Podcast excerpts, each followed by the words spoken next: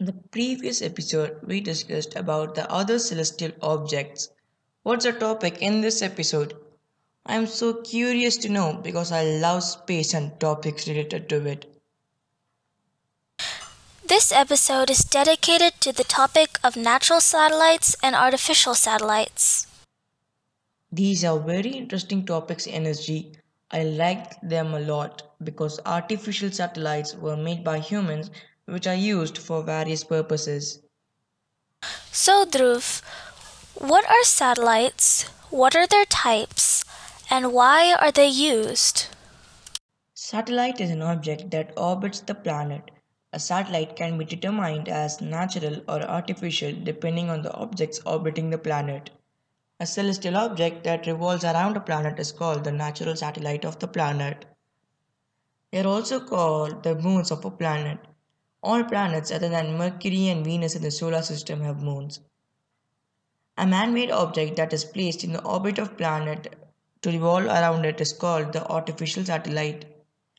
Artificial satellites are used for various purposes such as weather forecasting, collecting information of distant moons and planets, to transfer telephone calls and transfer data all over the world, assist in the navigation of ships and aircrafts, and support military activities.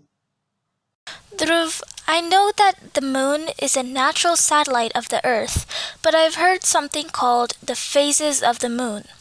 What are the phases of the moon? NSG. I think you would have observed that the moon has been changing its shape every day. These are the phases of the moon. The phase of the moon changes every day because the sunlight it receives from the sun changes as it orbits around the earth. The phases of the moon are new moon, waxing crescent, first quarter, waxing gibbous, full moon, waning gibbous, last quarter, and new moon. It's a common misconception that phases are spelled as F-A-C-E-S when they should be spelled as P-H-A-S-E-S. Now, your turn to clear my doubt. Please, could you tell me the history of satellites? Now I understand the phases of the moon, and I just so happen to know the history of satellites. In our first episode, we were talking about the history of astronomy in general. Since we ended with the 19th century, I will start talking with the 20th century.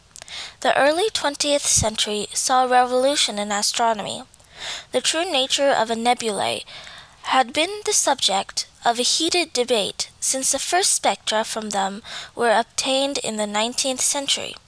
Most astronomers agreed that spiral nebulae were made up of countless stars so small or far away that they blended into a single fuzzy object.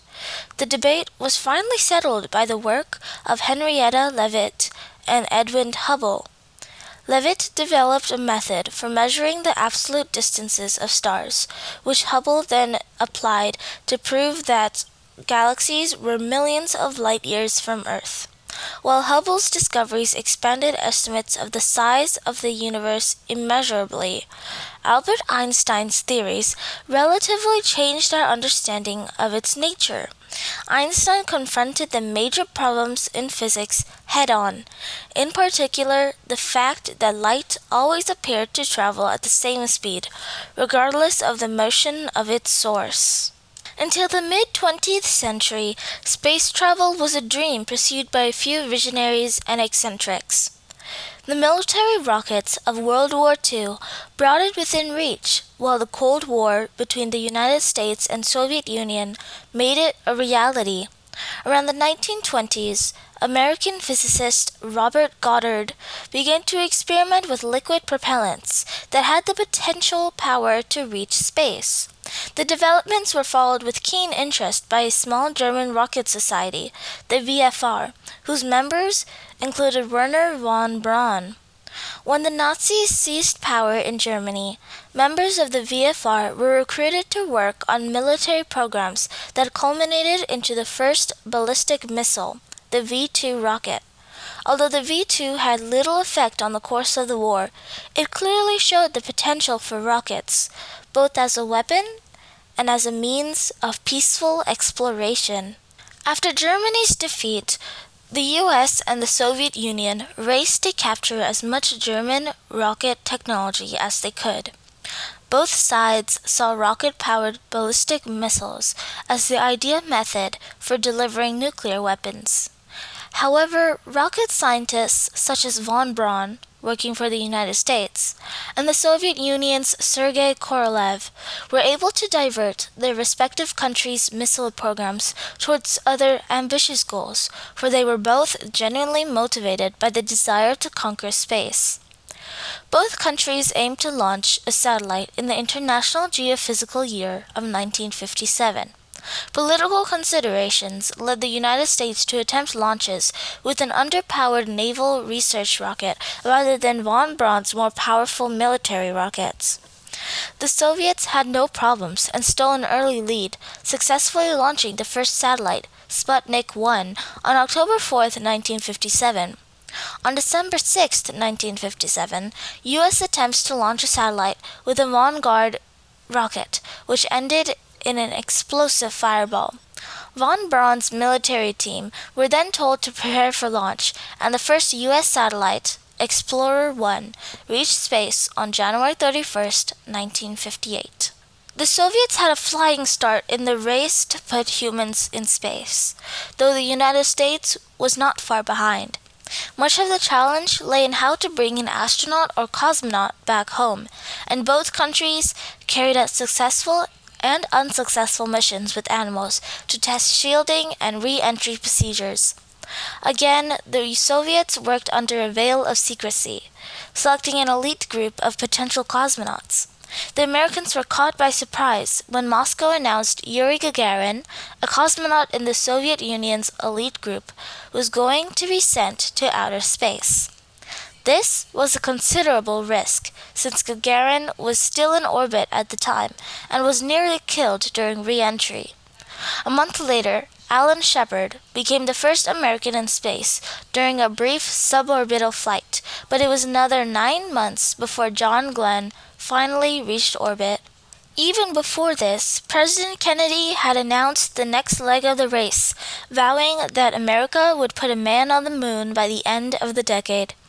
This new challenge was going to push both sides to the limit. America launched the new two man Gemini program, which would rehearse many of the techniques needed for a successful lunar mission. The Soviets, meanwhile, suffered a series of setbacks that eventually pushed them out of the race altogether. The Apollo program began disastrously when a fire killed all three crew members of Apollo 1 during launch rehearsals in 1967. After a series of unmanned tests and a mission to Earth's orbit, however, Apollo 8 successfully completed a loop around the moon in December 1968.